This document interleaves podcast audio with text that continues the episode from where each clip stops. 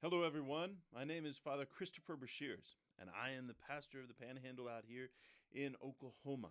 Um, it's great to have you back for another episode, this fourth episode of Narus. Now, already that's pretty exciting for me, kind of a milestone, but I've also got something else going on that I'm pretty excited about.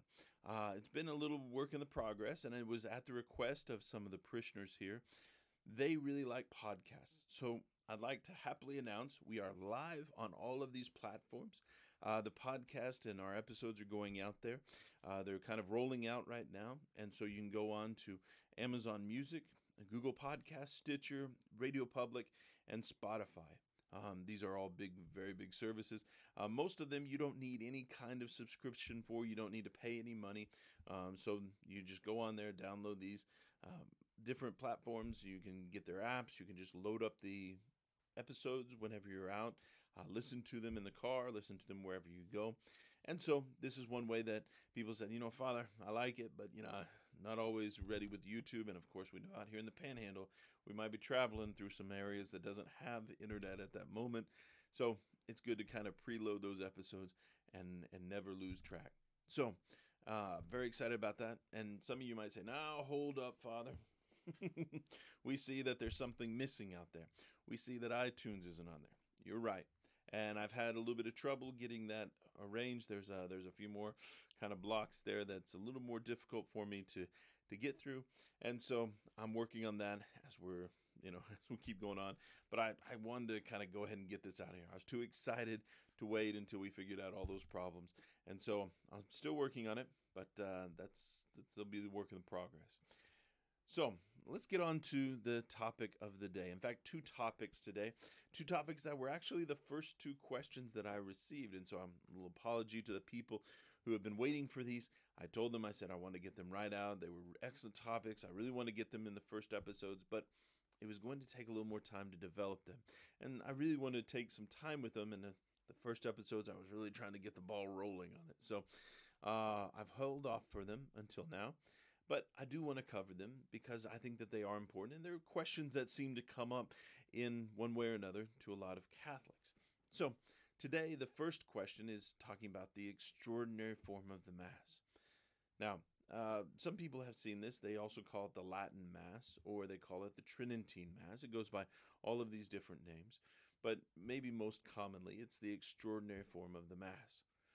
Now, to explain that a little bit, why is it extraordinary? Well, technically, it was the ordinary form of the Mass from uh, 19, or I'm sorry, from 1570 under Pius V until 1969 under Paul VI.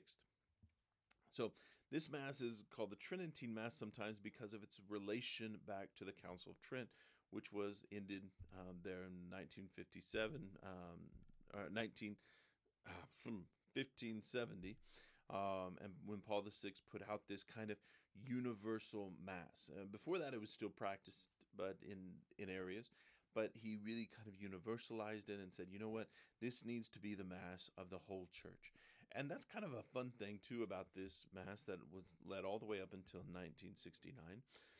That you could go anywhere in the world any Catholic church in the world, any Roman Catholic church in the world, and you would enter in and it would be the exact same Mass. Now, the readings would be in their own languages, but they would it would be the same mass. So you go in and all the prayers were the same, all the responses were the same, and you could go into any church anywhere in the world and just be a part of the mass. And that was something that was really beautiful.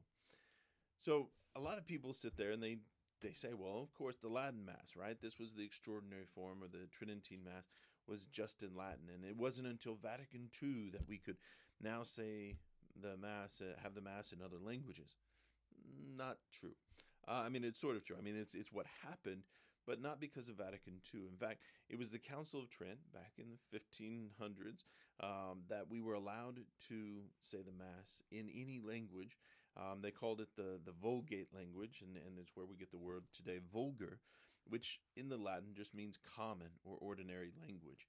So when it was offered up, they said you could say it in the Vulgate, you could have the common language, the ordinary and but people didn't want it. The bishops didn't want it.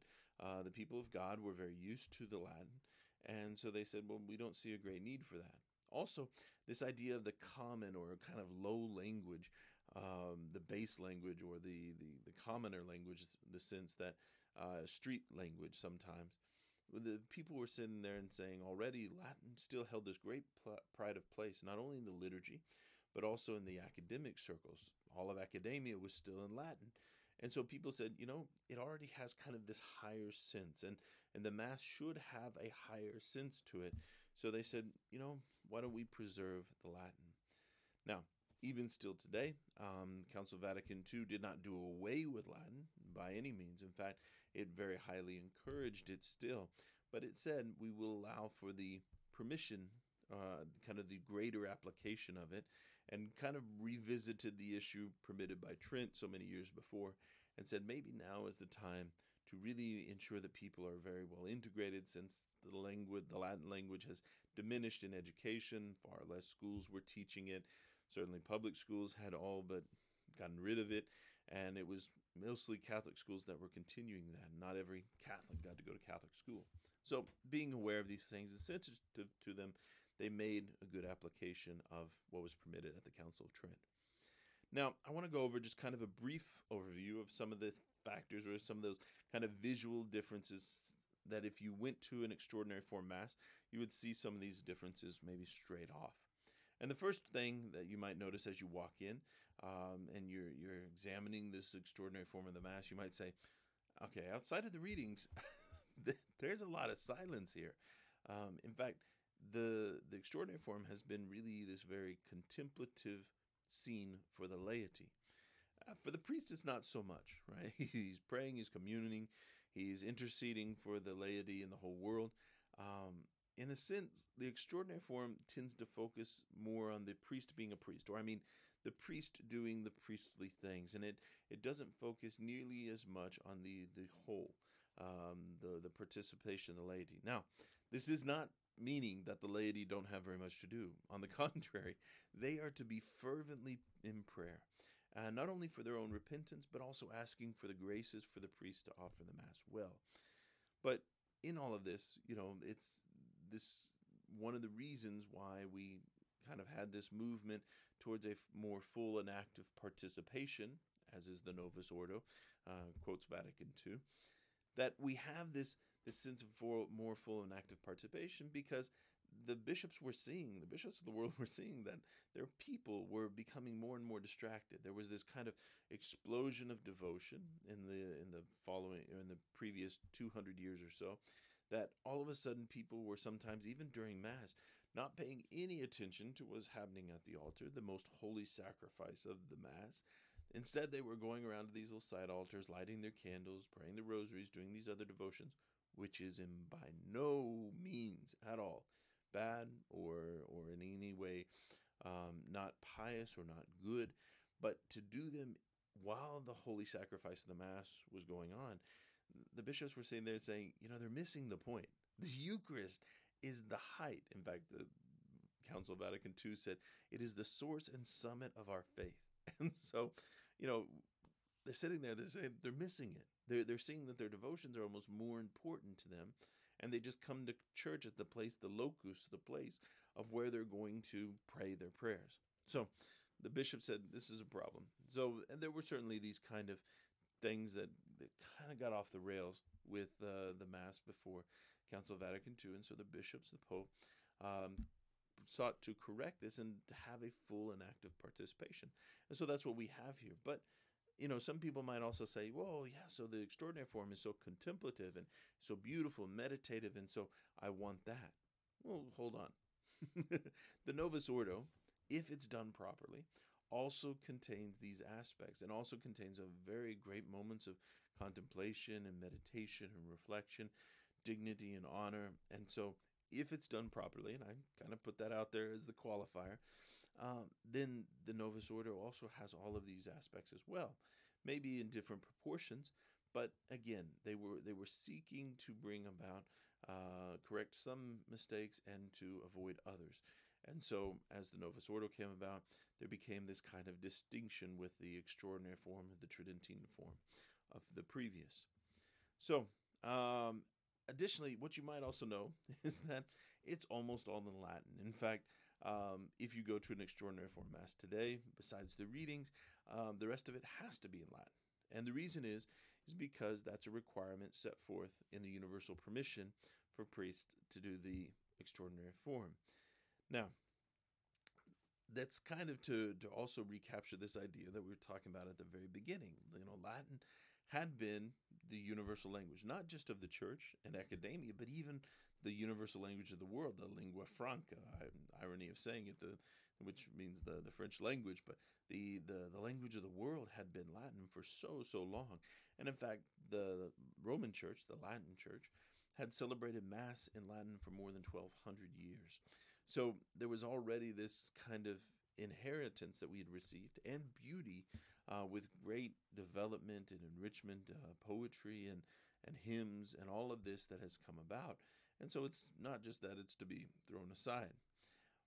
But uh, I kind of mentioned the Roman Church or the Latin Rite. This maybe is we maybe recognize that we're Roman Catholics, but what does that mean exactly? I don't want to get into it. This is probably for a future episode. But there, in addition to the Roman Rite, the Latin Rite, the Latin Church, there are 23 other major rites in the Catholic Church. So it's not just that this form of Mass is the only one that's Catholic.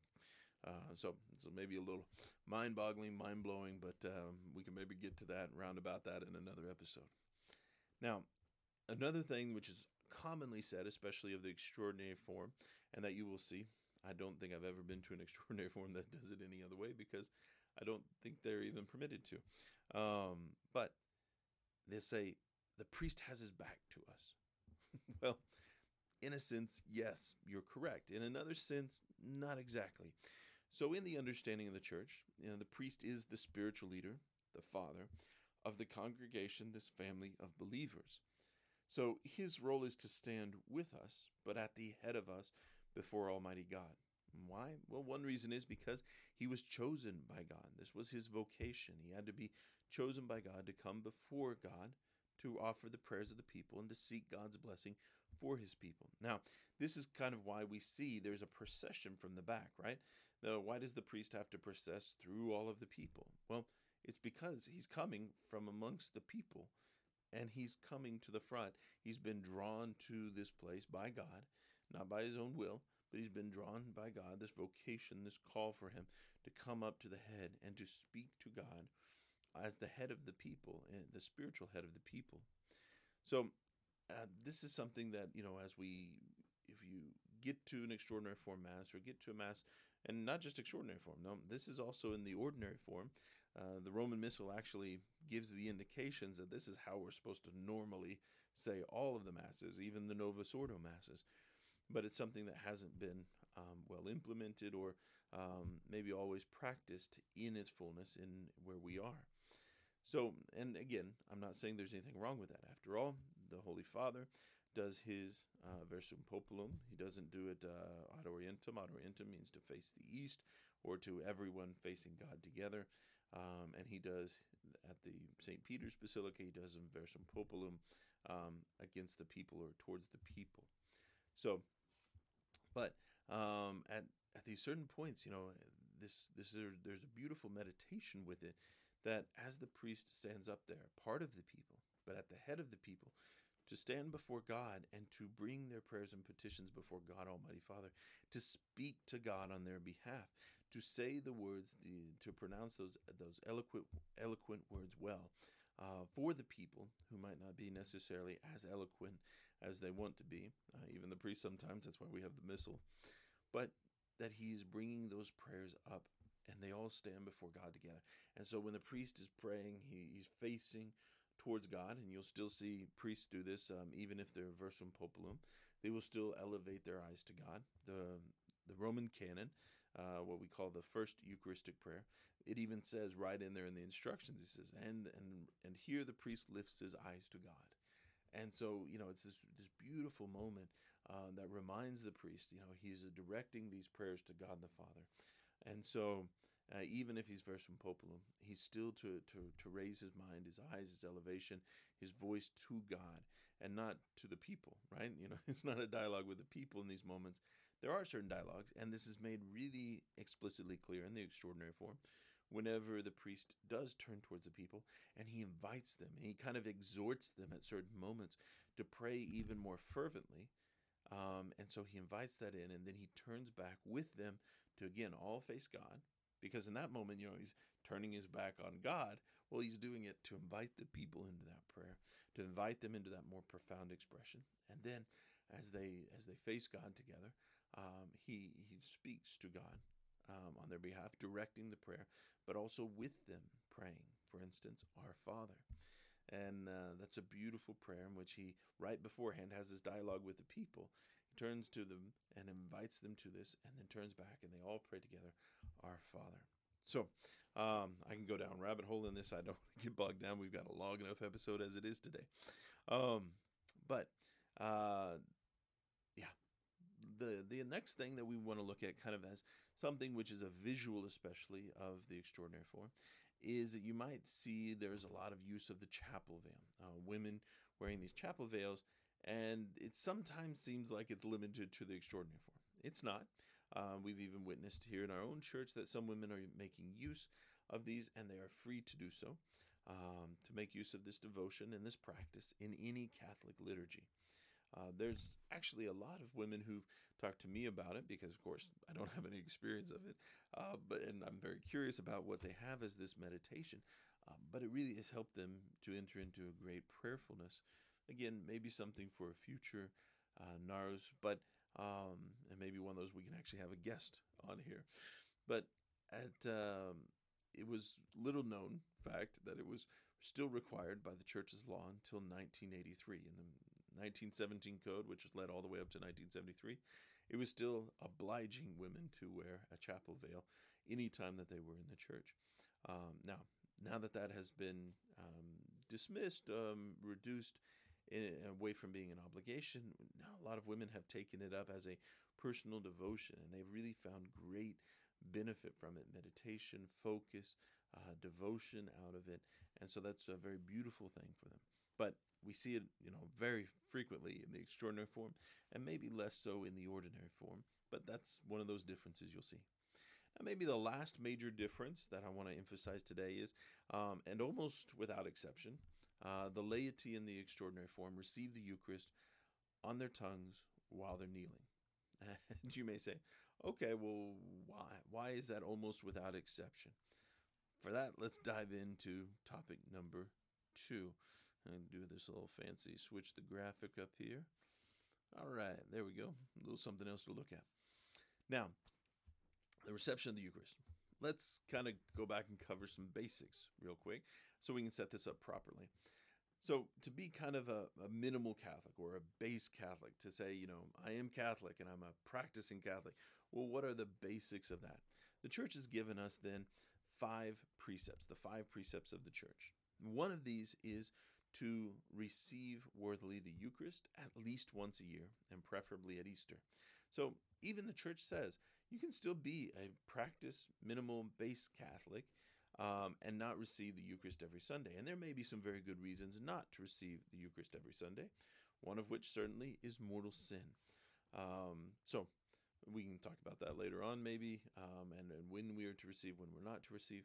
But to understand that, you know, you're not uh, motivated or, or, forced to receive the Eucharist every Sunday, but to at least be a minimal Catholic, a basic Catholic, the church says you must receive uh, the Eucharist at least once a year, preferably at Easter. And this is maybe why we have a lot of creasters. They hear this and they say, oh, okay, so I only have to go to church once a year. No, no, no, no, no, no, no, no. Receive the Eucharist. Um, going to church, you have to go every Sunday because it's a holy day of obligation. It's a requirement in the church, a moral obligation. Now, certainly, COVID notice. At the moment, we have a dispensation um, that removes that obligation from us, um, but under normal conditions, we have that. Now, something else to review is that Roman Catholics, to receive the Eucharist, must be properly prepared and at least, and those are the catechism classes, and at least have the mental capacity of an average seven year old. Um, that's where we kind of get the age. that in second grade, you receive your uh, first communion because that's what the church has said that you need to at least have that mental capacity of seven years old and be properly prepared to understand that this is the Eucharist. This is not other food. This is not just of host. This is not just bread. This is Jesus Christ, body, blood, soul, and divinity. Now, um, something changed. 1969, big year, lots of reasons. Um, but you know, as we mentioned above, it was the same year as the Novus Ordo, the New Order of the Mass, that came about under Paul VI. But there was also this request uh, for a permission to receive the Eucharist in the hand, um, and that's it's a little bit strange, right? It kind of comes out of nowhere. Um, and in fact, it, it really comes out of a bad place in the sense that some bishops and some priests were allowing this practice to happen um, against the discipline of the church. And they were kind of uh, allowing it to happen because there was this kind of um, renovation of or, recovering of some of these um, older documents. They were starting to go back and do this research, and they found that there was this period of time in the church where there was reception in the hand. Um, and so they said, ah, oh, well, then why can't we have for the laity? There's always been for the priest, but uh, for the laity, you know, why can't we have this? And you, the church used to do it. Well, the problem is that they studied a little bit more, they would have realized then we're not under that discipline.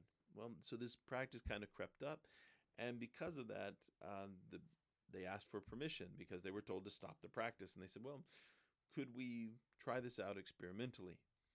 So, Paul Saint Paul the Sixth had some strong reservations about this, but he ended up did giving this um, this permission. Um, and we'll talk about that in just a sec. I just want to hit on this point about the extraordinary form because I ended that, you know, it's the last section with the cliffhanger, the uh, kind of commercial break uh, to draw us back into the second sec- session. And so, why is it rarely encountered in the extraordinary form? Because it didn't happen before the, or certainly didn't happen licitly with permission um, before um, the Council of Vatican II, uh, before the you know 1969 the switch over to novus ordo and so these things happen concurrently but not because of each other. It wasn't because of the novus ordo that we could receive in the hand now. In fact um, we'll get into that a little bit more about um, the limitations that still exist on receiving in the hand. But in the extraordinary form everyone received on the tongue or in the in, when it was the tridentine form before council of vatican ii and now that we have the extraordinary form people are, are very resistant against anyone receiving the Eucharist in the hand in the extraordinary form. Now, they don't have a right to refuse you. Let's be very clear. The priest doesn't have a right to refuse you in it, but there's a reason why in the extraordinary form you may kind of feel like everybody's receiving on the tongue, and most of the time kneeling, is because this was the practice. And so people are saying, you know, if you come if you come to an extraordinary form mass, why are you receiving in the hand? So again, we're going to get to that. It's not wrong to receive in the hand. They can't refuse you to receive in the hand, but there may be some kind of pressure seemingly there. So that's just to explain the why. Now, getting back to it, if you want to read more about uh, St. Paul the Sixth's um, document on this, his his instruction to people, uh, you can search Google for Memoriale Domini. Uh, it's his document where he really kind of had a lot of things to say about this. He did grant the permission. So um, let's be clear. He granted the permission to countries that that asked for it, to those um, different uh, conference of bishops who asked for this permission. But he gave it then, so it wasn't the universal church does not get it. The countries do not get it as a whole. You know, I'm not just granting it to the United States, for example, as one of those countries, but he said instead, I grant it to the bishops, the individual bishops. They have to decide for their own diocese and they have to be responsible for the proper education and the maintaining of the reverence of the Eucharist if you are going to employ the reception of the hand. So it doesn't mean that everywhere, even if it was granted, the permission was granted to the United States, it wasn't exercised until the individual bishops made that decision for their own diocese. Now, uh, he said very, very strongly uh, the ancient practice of reception on the tongue must be preserved.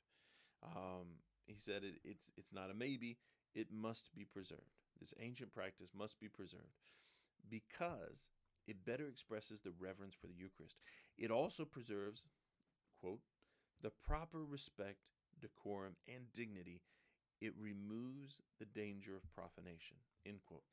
Um, so he was very strong on this. He's like, this is not even a question. You know, what does the church prefer? No, he says it must be. It must be preserved, and it is still the discipline.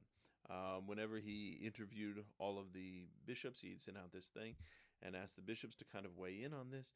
Um, he said it's clear that the vast majority of bishops believe that the present discipline should not be changed. And so he said, We are not changing the discipline of the church. So, even to today, the discipline of the church is to receive on the tongue. However, this permission has been, this exception, this permission has been granted to a few countries, and within those countries, it is up to the individual bishops. Now, um, he said there's some very strong rules that he wanted to put in place. You know, up there we talked about the profanation um, and this education that was so necessary. He said the faithful's respectful attitude should be proportionate to what he is doing. Um, he or she should no way hold the opinion that the, the Eucharist is anything less than the very body of Christ. Now, three years later, poor Pope, poor Pope Paul VI, he you know he sends out a document. Three years later, he has to re-emphasize it again. He did this a couple of times. But if you want to look up this document, it's a Mensae Caritatis, um, and it is another instruction to clarify. And he says this so very strongly: the faithful must be taught. So three years later, there's already problems. he's, he's having to send out a whole new instruction to to reemphasize and to correct problems. The faithful must be taught that Jesus Christ is Lord and Savior, and that therefore the worship of latria, or as we might also call it, adoration, this worship of latria or adoration belongs to God. and that is owed to Christ present in the sacrament. So everything that we do, any kind of worship, any kind of dedication to God, any of all of this, it is also therefore to be owed to Jesus Christ present in the Eucharist. So that's the immensity of it. This was not happening. Um, they are also to be instructed not to omit after communion the sincere and appropriate thanksgiving that is in keeping with their individual capacity, state, and occupation. Now, that little last part there um, is also kind of a wake up call, maybe for some of the rest of us, right? We may say, okay, well, I, I really do believe. I, I give all of my worship, even to the Eucharist. I give all of my dedication, all of my love that I give to God, even to the Eucharist. Um, that these these hold the same place. But again, in this document, he says, but also, you all are not to omit that after communion, the sincere and appropriate thanksgiving for the Eucharist. Now, this sometimes happens to us when we receive the Eucharist and we go back to our seats and we kneel down and we pray. Well, I wasn't really well taught to sit down and sit, have really any good prayers there. That it's just kind of like, well, just pray. Okay, but I wasn't giving a proper sincerity, uh, an appropriate thanksgiving um, to God. And oftentimes this also gets interrupted. This is why we sometimes see people um, praying after Mass, because they didn't get a proper time to give their thanksgiving. And so they continued. Or maybe they're taking um, a rote prayer, like one from uh, St. Thomas Aquinas is very beautiful on Thanksgiving of the Eucharist, but it is kind of lengthy. And so if you're sitting there and you're praying with that, well, maybe you need some time after Mass as well to, to finish that. But if we're not doing that, again, let's listen to St. Paul the Sixth and, and complete this. We must not omit this sincere and appropriate thanksgiving after reception of the commun- of Holy Communion. Uh, Saint Augustine, in that kind of latria talk, uh, the worship, what is proper to God, is it must be owed to Jesus Christ in the sacrament of the Eucharist. Uh, Saint Augustine reminds us, says, "Let no one eat that flesh, that holy flesh, without first adoring it." And so we need to have we can't just go walk into these things that they we have to be prepared for them and so we also have people going to mass beforehand to prepare their hearts to prepare their souls to really adore christ before receiving him now over and over and over and over and over and over and over again the holy father had this great concern that as he was granting the privilege that there was going to be this desecration possible sacrilege of drop, dropping those fragments of the eucharist on the ground um, because each of these pieces, each of these fragments um, that remain on the hands, they're not just crumbs or dust. they are they are the pieces of the King of Kings. And in fact, each one of those pieces is not like I have 1% of Jesus Christ now. No, you have the whole. You have 100% Jesus Christ in the little fragment. So any of those cannot just be dropped. Um, and so that would that would lead to desecration and, and a possible sacrilege. But he was also concerned about the profanation, uh, meaning that the Eucharist is just seen as a piece of bread. Now, because this is a an educational channel, a sense of, of learning more about the church, and I want to cover all these angles, this is something that has been brought up, especially in, in recent years, because of the Pew Research Center, that almost 75% of Catholics in the United States don't believe in the true presence of the Eucharist. Now, again, I'm not saying I, I endorse this position, but there's a lot of people who have brought up that there is this correlation, strong correlation. They want to emphasize there's a strong correlation, but maybe not causation, that because people have been receiving in the hands, that therefore they um, do not believe in the real presence. Now, I would not go that far. in fact, I would really not go anywhere near that far. Um, I think that there has certainly been a lack of education that Paul VI was asking for and there there has been other factors which have drawn us away from the belief in the true presence of the Eucharist. But I do say, from my own personal experience, that I'll offer this up at least. When I, I was not, you know, taught to receive on the tongue, I was not taught that was an option that was that was possible for me. Um, and so I saw there was kind of a weird guy in the church, or not weird guy. He was a, he was a good guy, a good man um, growing up, but it was weird to me that he was receiving on the tongue, and he would always receive at the end, and I would sit there and I would look and I'd say, well, why is he receiving on the tongue? And and honestly, to be to, to be fair, he is a good and holy man. Um, that, uh, but as a kid, you know, my perceptions were that he's a weird guy um, because he's doing things different from all of us. And he he had his Bible there, and he would hold his fingers in the Bible because he was very um, careful to keep all those spaces. So I thought, oh, it's just because his hands are full. again, you know what I wasn't taught. But this is the these things that, as I observed him, you know, I, I saw that he really did have a great reverence for the Eucharist. But it wasn't until many years later when I was kind of asked, "Why don't you receive on the tongue?" And I thought, "Why? Why don't I receive on the tongue?" when I started to receive on the tongue, it really did have a a transformative effect on me. I really did have a greater um, meditation, a greater devotion, a greater respect. Uh, and I don't know how to explain it except that it just seemed to be instantaneous. And I'm not saying that's for everyone. And I'm not saying that's, again, going back to support this notion of this correlation between receiving in the hands and having a lack of respect. No, because after all, the priest receives, um, you know, if we're celebrating priests, we receive in the hand and, and out of the hand. And so I'm not saying it's wrong. And let's be very, very clear. This is my next session, section on his. It is not wrong to receive in the hand. Absolutely not.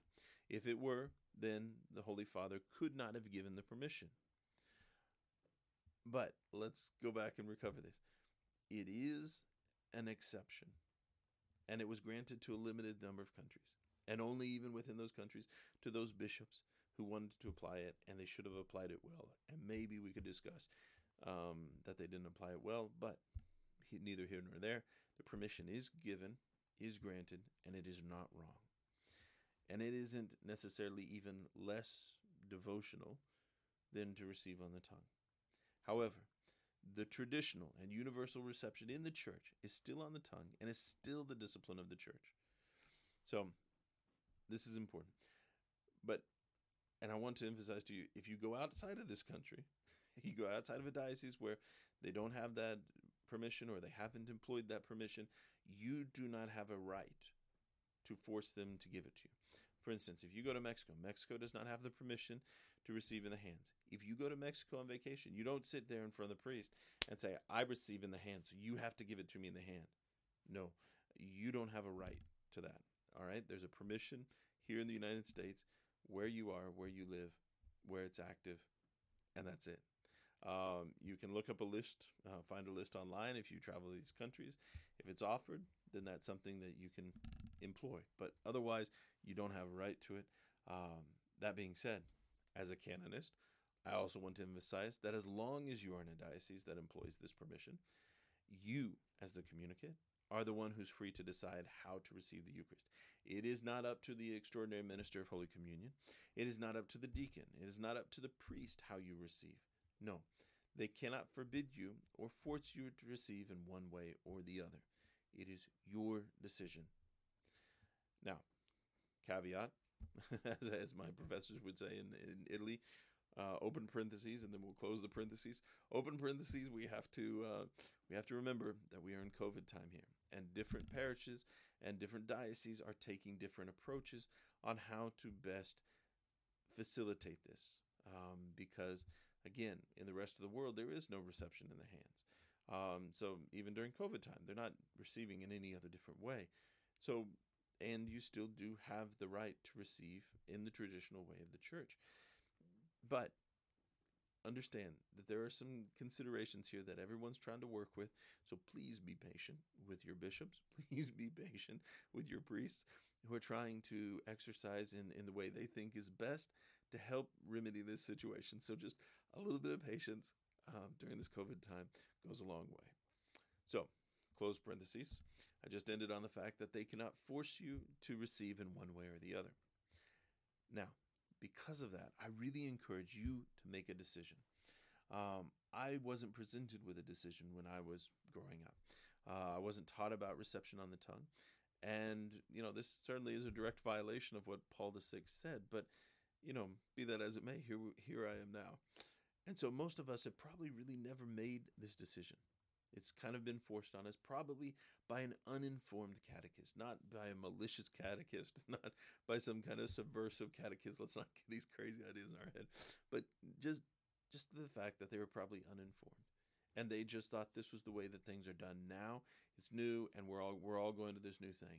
No, so but it's your decision. I want you to really make a decision then. Maybe try it out. But okay, if you're going to try out receiving on the tongue for the first time, uh, a couple of notes. First, please don't lick the priest's finger. um, and, and, and with that, just give him a, a, big enough platform with your tongue to for for him to lay our Lord Jesus gently on your tongue. So, you know, we've heard don't stick your tongue out at anyone. Well, okay, except for the priest at the Eucharist time. You know, go ahead and give him that kind of platform to place Jesus on um, and then to receive the Lord. Now, um, I'll also go ahead and give up a little advice for those who are receiving the hand. Uh, you never grab. You never you never do the pinchy thing. You never take the grab. You never do that. In fact, we should be following the instructions of Saint Cyril of Jerusalem. If we're going to go back to this as the kind of emphasis moment of why we're receiving this at all, we should listen to him. He says, "Place your left hand as a throne beneath your right, as befits one who is about to receive the king. Then, receiving him, take care that nothing is lost, for whatever you lose is evidently a loss to you, as it were one of your own members. Now, he's saying this if you lose one of those particles, those little pieces there, you can see that you can visually have. If you lose that, if you drop that, you should drop to your knees and basically look for it as if your arm fell off. And the reason being is because that's as best as he could give to anybody having an idea of how precious this is. It's as if your own arm fell off your body. And so he says, you know, he says, this is how you should care for the Eucharist. That, that if you were to drop a little fragment of it, it's as if you dropped your own arm. This is one reason why I know that a lot of people have gone to receiving on the tongue is because they don't want to deal with that kind of pressure. They don't want to have to deal with the, the idea that they are dropping the particles of Jesus Christ. Again, I want to emphasize very strongly it is not wrong if you are in a diocese that employs this permission, has received it in their country. It is not wrong for you to receive the Eucharist in the hands. But I would suggest to take care of certain things. Now, ah, a lot's been going on. So, again, um, I'm happy to answer your all's questions. Uh, this is how this program works. This is a very long episode today. Uh, I'm very excited about it. Uh, but again, trying to get some through some of these things. Uh, the Spanish one's going to take a little bit longer time. i am short on time today, but um, if you guys have questions, send them into Pastor plus Narus at panhandle.org. If you send them just to pastor at panhandle.org, sure, it'll get to me but it won't get into the show probably because those questions I, I search for this i search for this term in my email and so that's how i can make sure i get these questions organized otherwise i just think somebody's asking me a question directly and i just answer it so and if you don't see your question come up here be patient Uh, we've got a lot going on. Um, we've got you know stuff in the pipeline. We've got things coming up. I've got more ideas that are starting to roll about. Uh, more questions coming in. I enjoy them. So we'll try to get more onto there.